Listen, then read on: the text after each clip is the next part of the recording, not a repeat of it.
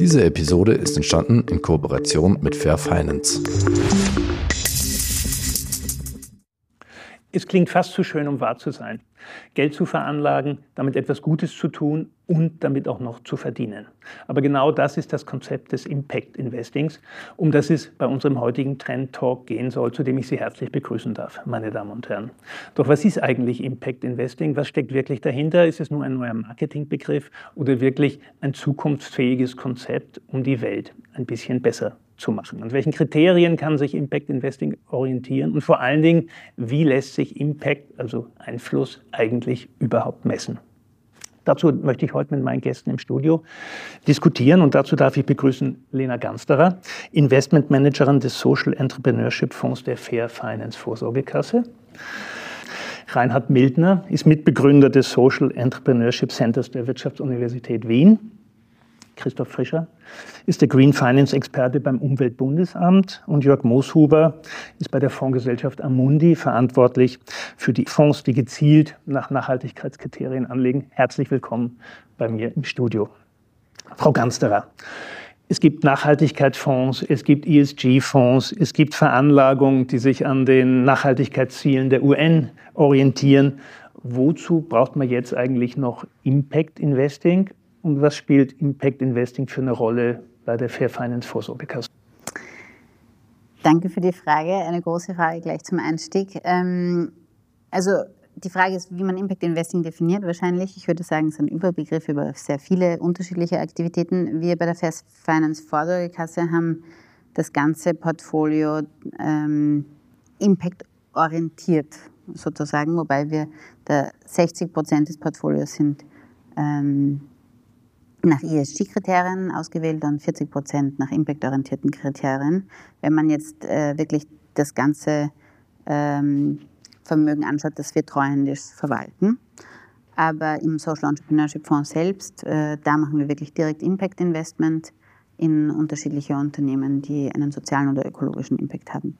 Also es geht um den direkten Einfluss, den ein Unternehmen genau. nimmt. Bei uns war das so, dass äh, wie die Vorsorgekasse gegründet wurde, waren wir relativ pionierhaft, weil es war die erste nachhaltige Vorsorgekasse in Österreich. Mittlerweile kann man sagen, nachhaltig macht fast jeder, irgendwie besser oder schlechter. Ähm, aber direkten Impact generieren, das ist eigentlich das Thema äh, unserer Zeit sozusagen. Wie können wir die Herausforderungen, die auf uns zukommen, lösen und mit äh, Innovationen denken wir, ist das möglich und die brauchen Kapital und deshalb gibt es den Social Entrepreneurship Fonds. Herr Millner, Social Entrepreneurship an der W U Wien. In welchen Bereichen sind die Gründer, die da bei Ihnen sind, unterwegs sind, eigentlich unterwegs? Gibt es da thematische Schwerpunkte? Ja. Vielen Dank. Ähm, also was verstehen wir unter Social Entrepreneurship? Vielleicht äh, ja. vor, vorweggestellt. Ähm, also äh, Social Entrepreneurship ist ähm, ein Ansatz, der sagt, mit unternehmerischen Mitteln auf unternehmerische Art und Weise gesellschaftliche und oder ökologische Probleme, Herausforderungen, ich sag mal, zu adressieren. Also zu lösen ist, ist vielleicht zu, großes hoch, Wort, aber. zu hoch gegriffen, aber, aber zu adressieren und zu einer Lösung beizutragen. Und im Wesentlichen stecken da zwei Zugänge in unserer Diskussion drinnen. Der eine ist quasi das Prozesshafte des Entrepreneurships, mit einer Innovation hervorzukommen, einen neuen Ansatz, eine neue Zielgruppe auf eine neue Art und Weise zu erreichen und dort eine Veränderung zu bewirken, also das, was man ganz kurz gesagt als Impact oder positiven Impact äh, bezeichnet. Und der zweite Aspekt ist, ähm, das aber auch ähm, betriebswirtschaftlich, ökonomisch nachhaltig mhm. zu machen. Ja? Also das sollen keine Projekte sein, sondern das sollen Organisationen sein und werden, die auch mittel- und langfristig das Potenzial entwickeln, da eben auch zu dieser Lösung beizutragen. Und zwar nicht nur aufgrund von Förderung existieren, genau, sondern genau, ihr Geld auch ja, irgendwie selber also, verdienen. Ja. Genau, eben unternehmerisch. Wenn man sich ansieht, in welchen Bereichen diese Unternehmerinnen oder Sozialunternehmen tätig sind, und, und wir tun das auch an der Wirtschaftsuniversität Wien, also wir haben das jetzt ganz konkret auch im sogenannten Austrian Social Enterprise Monitor gemacht, den wir zweijährlich jetzt auch machen und machen wollen, dann sieht man, dass das zum einen Bereiche sind im, im Gesundheits- und Sozialbereich. Das war so eine zusammengefasste Kategorie, das war die Top-Kategorie. Zum anderen aber auch im Bildungsbereich, das war so die zweite der zweite Bereich, der am meisten bearbeitet wird von Sozialunternehmerinnen, gefolgt von ähm, Circular Economy Ansätzen, Reuse Ansätzen, Reparatur Ansätzen äh, und, und das sind so typische Bereiche, wirtschaftliche Bereiche, wo, wo diese Unternehmerinnen an Lösungen arbeiten, indem sie eben neue Zielgruppen einbinden mhm. und, und versuchen da auch eben positiv gesellschaftlich zu wirken. Herr Fischer, Sie untersuchen ja äh, das Thema Green Finance als Umweltbundesamt. Wo steht Österreich da? Ich kann vielleicht kurz zusammenfassen, was wir im Green Finance Team äh, im Umweltbundesamt so treiben. Das ist äh, unter anderem ähm, eine Begleitung oder das ist unser Ansatz, unser Anspruch, eine Begleitung der österreichischen Finanzwirtschaft äh, hin zu einer klimaverträglichen, aber auch umweltverträglichen äh, Wirtschaftsweise. Ähm, in diesen äh, Aspekten äh, unterstützen wir auch das äh, Klimaschutzministerium in sehr vielen verschiedenen Projekten. Unter anderem ähm, erst kürzlich letzte Woche publiziert die neue Green Finance Agenda gemeinsam äh, vom B M K, also dem Klimaschutzministerium und dem Finanzministerium, die eben schon sehr viele Ansätze und auch Pläne und Ziele äh, vereinbart, was äh, Green Finance in Österreich bewirken soll in den nächsten Jahren. Was soll es bewirken? Unter anderem natürlich ganz stark Kapital zu mobilisieren. Da ist das Impact-Thema natürlich ein wichtiges, auch als eigenes Kapitel vertreten in der Green Finance Agenda. Herr Mooshuber, das Stichwort Finanzwirtschaft ist gefallen. Sie managen ja für Amundi eine Reihe von Fonds, die nach Nachhaltigkeits-E S G-Kriterien anlegen. Jetzt unter dem Aspekt des Impacts, wie wählen Sie da für Ihre Fonds Anleihen und Aktien aus oder Unternehmen aus? Ja, also ich habe da schon einige Stichworte gehört. Was ist Impact? Wie wird das gesehen? Impact hat natürlich, also jedes Investment hat natürlich einen Impact. Ob der jetzt positiv ist oder negativ, im besten Fall natürlich positiv für die Gesellschaft, also nachhaltig. Ich hoffe, wir reden vom positiven Impact hier, oder? Genau. Ja, aber, so habe ich das bisher verstanden. Ja. Aber Impact hat tatsächlich jedes ja. Investment. Und eben klassische Nachhaltigkeitsfonds machen das nach Umwelt-, Sozial- und Governance-Kriterien und hier wird ausgewertet, einerseits, dass Mindeststandards erfüllt werden, auf der anderen Seite, und das ist das Thema hier, echter Impact, also ein zusätzlicher Nutzen für die Gesellschaft aus einem Investment heraus. Und wie kann man das bei einem gelisteten Fonds darstellen? Da sind wir leider relativ eingeschränkt, weil wir müssen uns an die Fondsgesetze halten, wir müssen Liquiditätsvorschriften haben. Wir können tatsächlich in Social Sustainable und Green Bonds investieren. Und hier ist der Impact bei Green Bonds relativ einfach. Also hier nimmt zum Beispiel eine Bank Geld auf, damit sie es an grüne Projekte vergeben kann. Das heißt, hier kann ich messen, wie viel C O zwei wird eingespart. Bei Social Bonds ist es schon gar nicht mehr so einfach. Es sind ja auch schon die S D Gs gefallen. Es gibt sehr viele Banken, die dann ihre die Weitergabe an Finanzierungen nach den S D Gs einordnen. Hier zum Beispiel auch Gesundheit.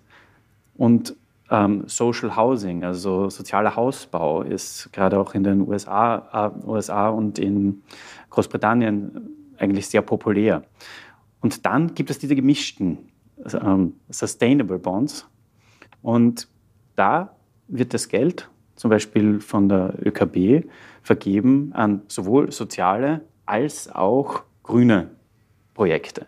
Und hier geht es dann wirklich darum, dass der Analyst fährt nach Afrika, schaut sich das Projekt an, schaut, ob das in guter Art und Weise gemanagt wird und bekommt dann dafür Geld oder nicht. Das ist ein klassischer Kreditantrag, der hier gestellt wird und dann wird das Geld aber halt an ein Impact-Investing-Projekt vergeben.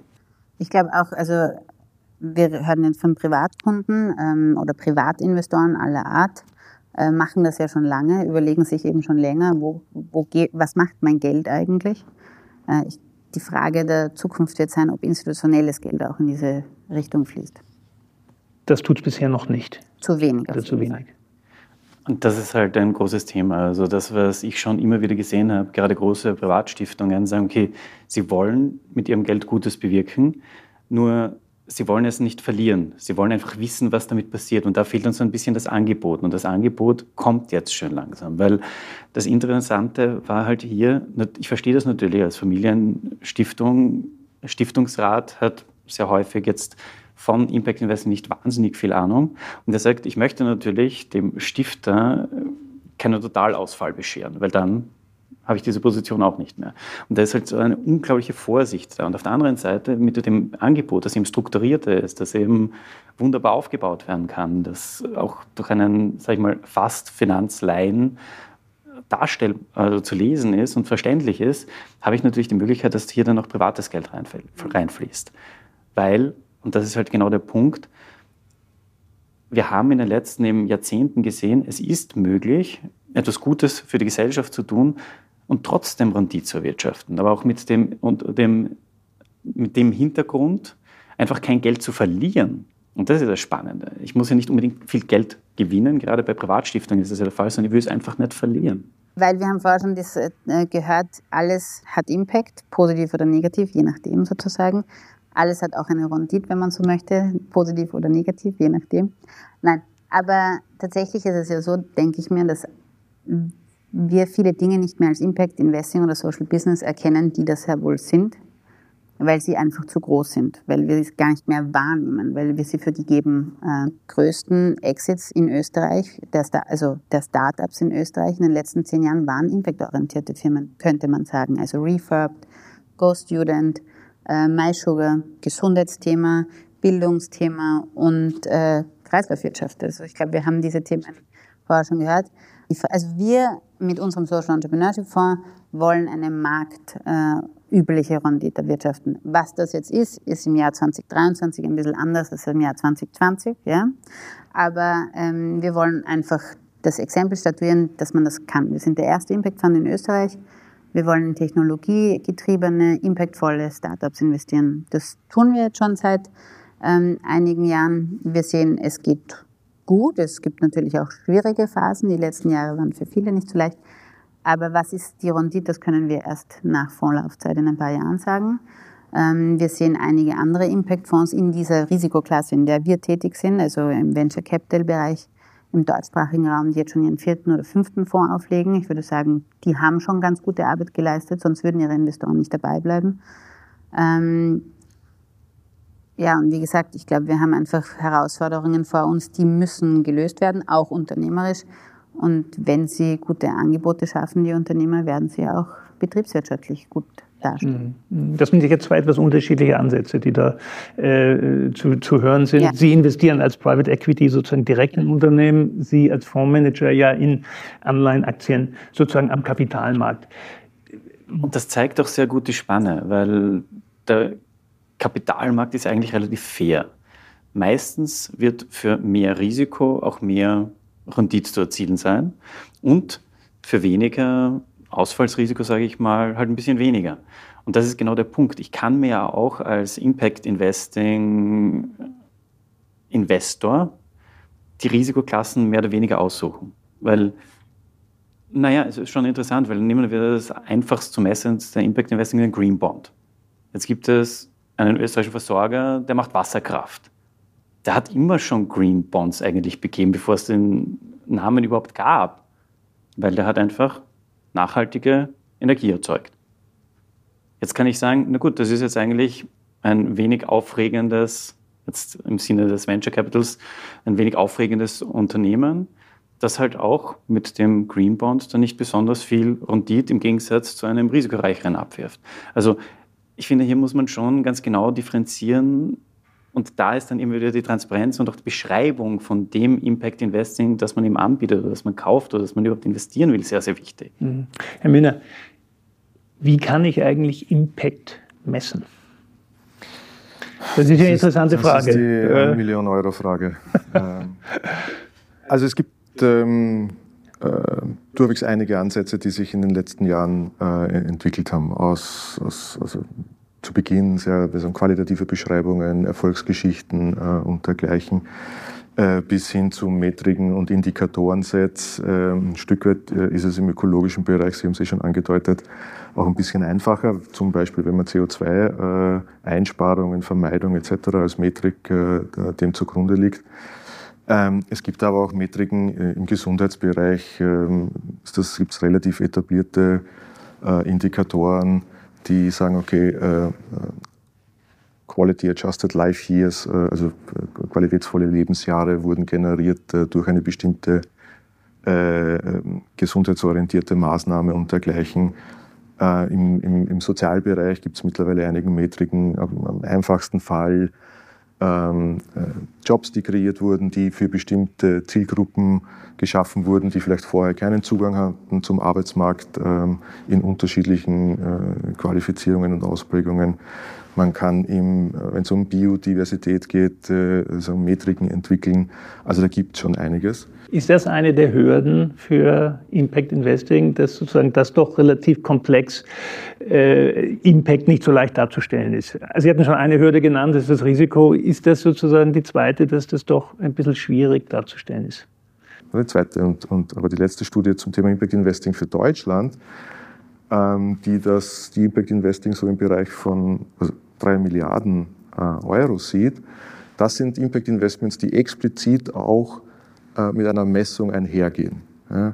Äh, weicht man das ein bisschen auf und sagt, okay, das hat Impact-Orientierung oder Impact als Zielgröße, aber wir messen es halt nicht, dann ist es schon neun Milliarden. Ja? Und, und über solche definitorischen Ausprägungen, vielleicht auch Erweiterungen, äh, erweitert sich auch, auch letztlich der Markt äh, oder die Marktgröße, die oft versucht wird, in solchen äh, Studien abzuschätzen. Ich wollte da nur kurz einhaken, weil Sie gesagt haben, Öko, auf der ökologischen Seite ist es vielleicht einfacher zu messen bereits. Ich würde da, ich glaube, unsere Expertinnen im Haus sind da zum Teil anderer Meinung, sogar was auch noch die C O zwei Bilanzen und C O zwei Emissionen betrifft. Aber wenn wir dann, Sie haben es angesprochen, zum Beispiel in den Bereich der Artenvielfalt gehen, da wird es noch einmal um einige Potenzen komplexer. Das ist jetzt ein heißes Thema am Finanzmarkt, auch im Sustainable Finance Bereich. Und da ist schon sehr viel ähm, Vorsicht geboten, dass man da nicht zu schnell nach vorne prescht mit sogenannten Metriken, die dann vielleicht also wissenschaftlich nicht haltbar sind. Also da muss man dann, wie gesagt, Schlagwort Transparenz immer wieder, das wird sicher heute noch öfters fallen, aber ähm, da ist noch viel äh, Grundlagenarbeit zu leisten, würde ich sagen. Wir machen gleich den Praxistest bei Ihnen, Frau Gansterer. Sie investieren ja in Unternehmen. Nach welchen Kriterien suchen Sie jetzt soziale Unternehmen aus? Impact-Unternehmen aus? Ja, die Kriterien, wie wir sie aussuchen und wie wir den Impact messen, sind unterschiedlich.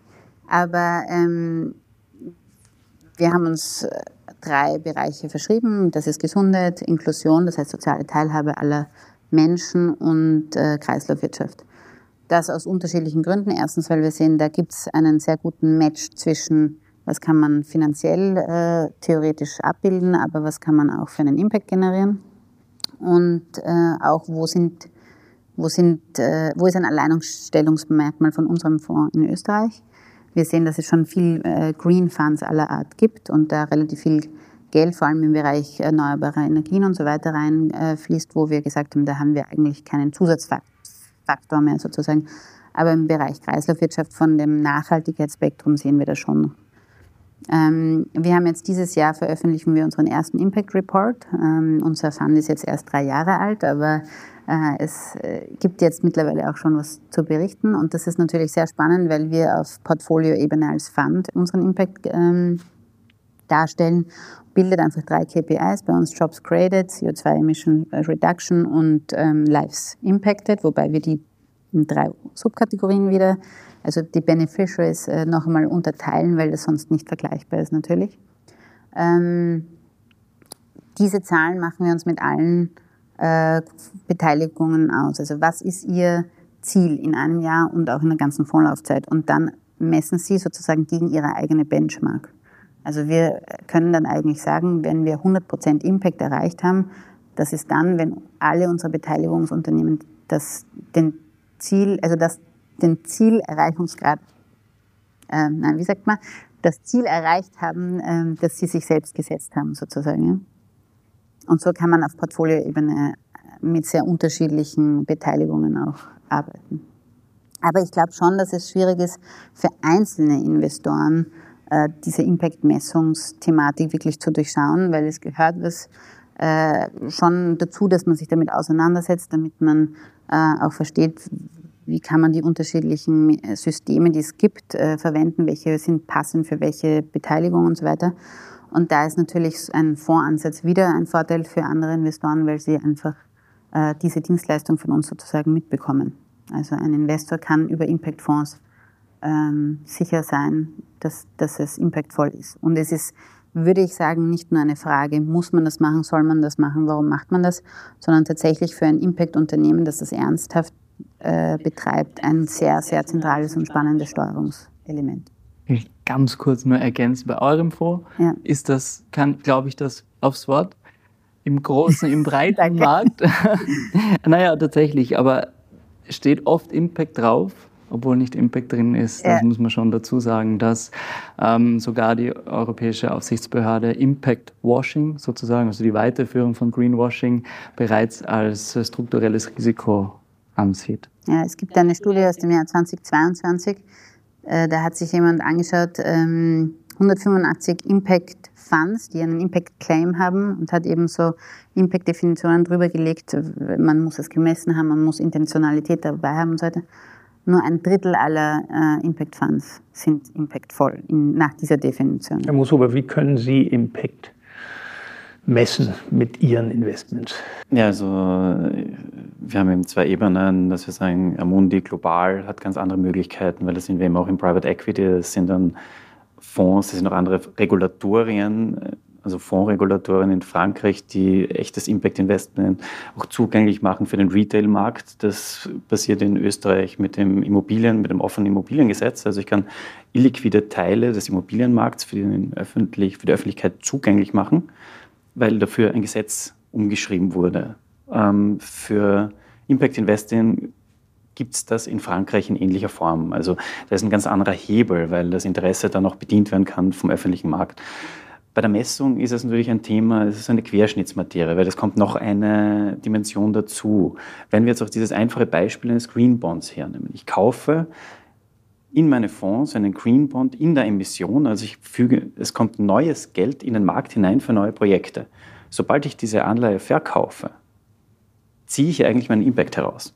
Das heißt, um echten Impact zu generieren, muss ich diese Anleihe bis zum Ende halten. Also auch hier gibt es einen Rahmen in einer leider nicht in Österreich erhältlichen Form von Amundi Investments, die dieses Problem so lösen. Die sagen, der Fonds ist zehn Jahre, hat eine Laufzeit von zehn Jahren und man beginnt mit Nicht-Impacts und kauft in den ersten fünf Jahren, auch in Emerging Markets, echte Impact-Investments dazu.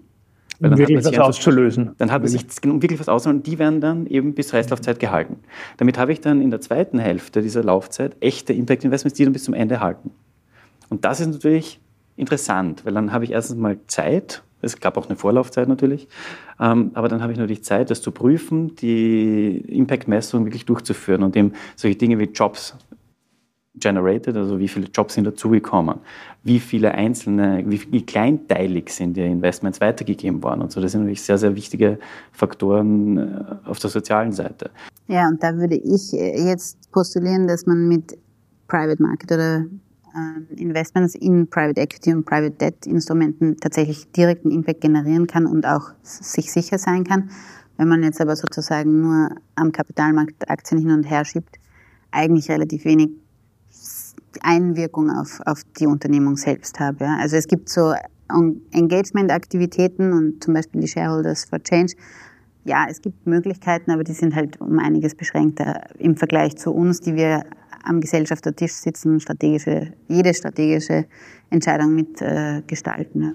Also ich glaube, da kann man bei grünen Anleihen schon, da würde ich Ihnen zustimmen, das ist, geht schon ganz deutlich in diese Richtung und da ist auch dieser Transitionsansatz natürlich immer ein ganz zentraler, ähm, aber ich würde auch dir zustimmen, dass in vielen Fällen ähm, es steht und fällt mit der Definitorik, was versteht man unter Impact, und gerade am Sekundärmarkt wird das wahrscheinlich schwer messbar sein, heißt aber natürlich nicht, jetzt geht es von Maß, dass es keinen Impact hat.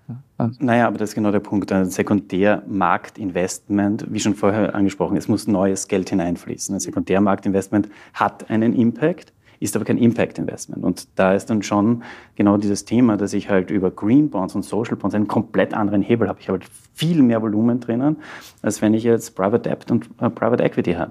Weil wenn wir uns hier die Marktdimensionen anschauen, wie viele, und das wissen Sie besser, wie viele hunderte Milliarden jährlich Green und Social Bonds, die gelistet sind, die super straight sind, aber zusätzlich Geld in diese Kategorien fließen, was da für ein Hebel dabei ist. Es ist beides wichtig.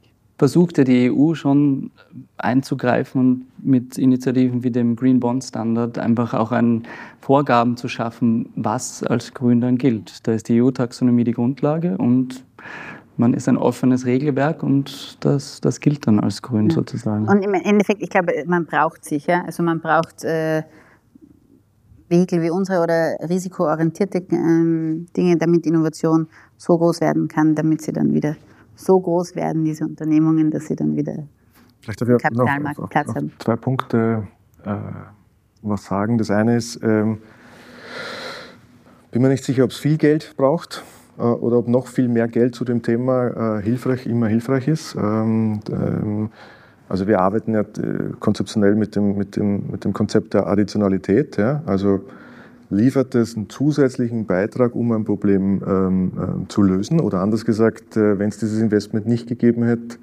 wär, wären vielleicht auch Jobs kre- kreiert worden oder wäre auch und so weiter. Also macht das wirklich einen Unterschied dann auch in dieser, in dieser Wirkung und im Impact? Das ist ein Thema, das, ähm, also da gibt es so drei Punkte, Intentionalität, Additionalität und eben die Messbarkeit.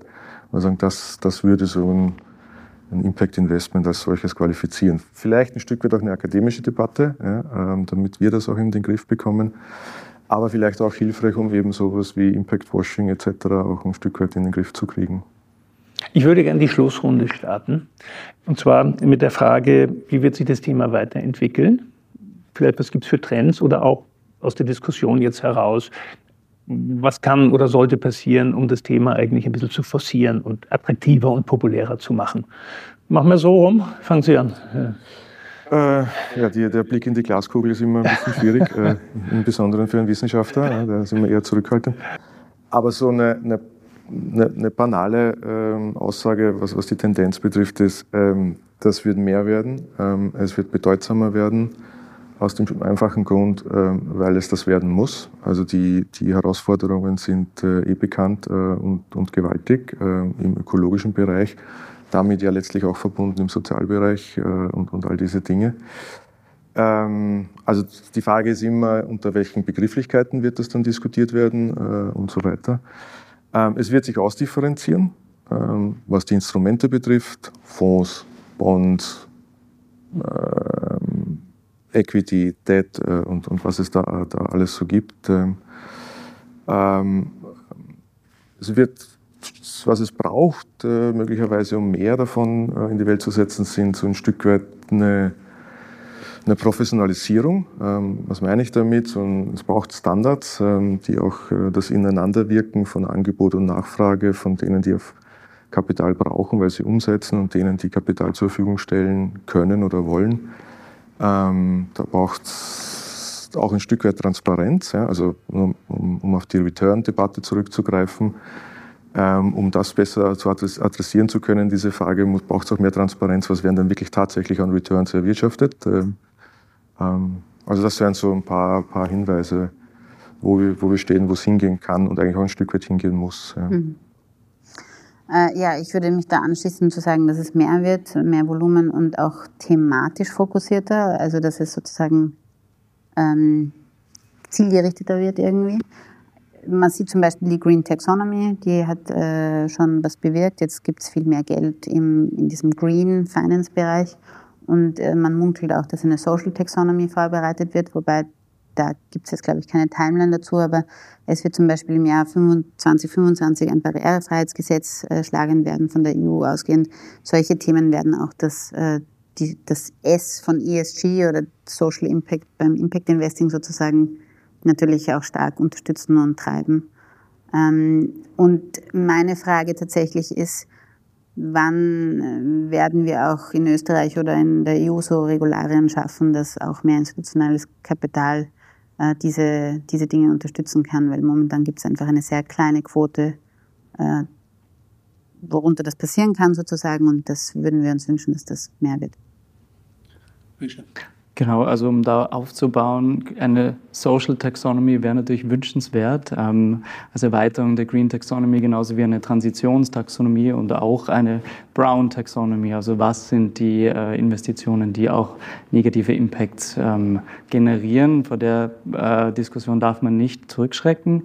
Ähm, ich glaube, es ist eigentlich im Rahmen der E U-Vorgaben ähm, unausweichlich, dass dieser Bereich wachsen wird. Es schauen hier jetzt schon sehr viel mehr Leute drauf. Es ist ähm, angekommen im Mainstream sozusagen und ähm, deswegen habe ich keine Angst davor, dass uns die Arbeit ausgeht in den nächsten Jahren. Wird es eine Social Taxonomie geben? Sie haben ja ein also großes dafür, Ohr in Brüssel, dazu oder? Kann ich also zum jetzigen Stand tatsächlich noch nicht sagen. Wir als Umweltbundesamt wären da wahrscheinlich auch nicht so involviert, weil wir tatsächlich die ökologischen Themen äh, bearbeiten.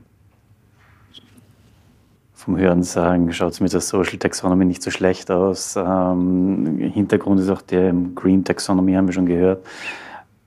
Da fehlte am Anfang einfach so ein bisschen dieser S-Teil. Und jetzt holt die, muss die E U auch aufholen. Wir sehen da in Deutschland das Lieferkettengesetz und das ist ganz ein wichtiger Punkt. Prinzipiell ist der Kapitalmarkt ja nie für Regulatorik, aber eine Vergleichbarkeit ist unglaublich wichtig. Also dieser Punkt, was ist jetzt wirklich Impact Investing? Da gehört ein Rahmen her, damit ich auch vergleichbar bin. Dann sind wir bei dem einfachen Thema, ich habe als österreichischer Investor und deutscher Investor einfach eine andere Ansicht als ein französischer Investor und schon ganz eine andere Ansicht als ein angloamerikanischer Investor, was Social ist. Und deswegen, auch wenn man sie teilweise noch nicht gut findet, sind Regeln der Vergleichbarkeit extrem wichtig. Und ich glaube, beziehungsweise ich bin eigentlich sogar davon überzeugt, dass mit diesen Daten, die jetzt gesammelt werden, es möglich ist, diese Vergleichbarkeit in ein paar Jahren zu garantieren. Die Vergleichbarkeit des Impacts und da eben Taxonomie, und das fand ich dann ganz interessant, auch diese Diskussion, jetzt bin ich vielleicht doch ein bisschen länger, weil es ist einfach unglaublich spannend, auch wenn die Metrik falsch ist, wenn sie für alle gleich angesetzt wird, sind die Unternehmen trotzdem vergleichbar. Und das ist das Interessante, das, was wir sehen. Mhm. Weil es gibt verschiedene Datenbanken, da sehe ich die C O zwei Bilanz von... Ungenau. Vielleicht nicht ungenau, ungenau. Aber es gibt Datenbanken von verschiedenen öffentlichen Anbietern, die kann man sich im Internet runterladen, da werden Kamelzucht, wird Kamelzucht in Nordafrika mit Kamelzucht, ich glaube, in Indien verglichen. Und das hat einen Carbon-Footprint von so und so viel. Das kann nicht genau sein, aber die Idee ist eine andere. Das eine muss mehr gefüttert werden, da gibt es mehr natürlich Ressourcen und so weiter und so fort. Also die Vergleichbarkeit ist halt jetzt für mich auch als Anwender, als Investor extrem wichtig, weil ich kann vergleichen. Es hilft mir nichts, wenn ich drei verschieden gute Metriken habe, die alle sensationell sind und nicht vergleichbar sind. Mhm. Und ich glaube, das wird sich verbessern. Gut, dann sage ich vielen Dank für die interessante Diskussion, meine Damen und Herren. Danke, dass Sie zugeschaut haben. Ich hoffe, wir konnten Ihnen ein bisschen äh, das Thema Impact Investing äh, näher bringen. Was nicht dabei rauskommen soll, ist, dass Sie in Kamele investieren. Äh, wenn das aber einen, die Diskussion halt einen gewissen Impact ausgelöst hat, dann würde ich mich freuen. Vielen Dank, dass Sie dabei waren und zugeschaut haben.